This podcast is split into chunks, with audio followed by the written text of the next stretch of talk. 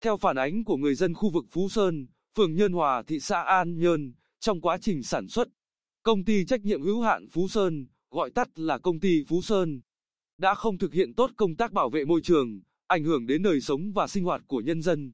Mặc dù người dân đã kiến nghị nhiều lần đến các cấp nhưng tình trạng trên chưa được khắc phục. Sáng 15 tháng 12, phóng viên báo Bình Định có mặt tại khu vực nhà máy của công ty Phú Sơn, ghi nhận tiếng động cơ gầm rú suốt ngày, bụi và giam gỗ phát tán ra môi trường trên diện rộng. Mùi hóa chất bốc lên nồng nặc làm ô nhiễm không khí, tiếng ồn, nguồn nước.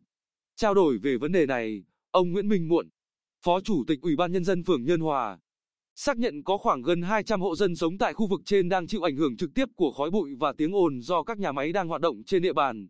Riêng công ty Phú Sơn trong quá trình sản xuất viên nén đã gây bụi phát tán, ảnh hưởng đến đời sống cũng như sinh hoạt của người dân xung quanh.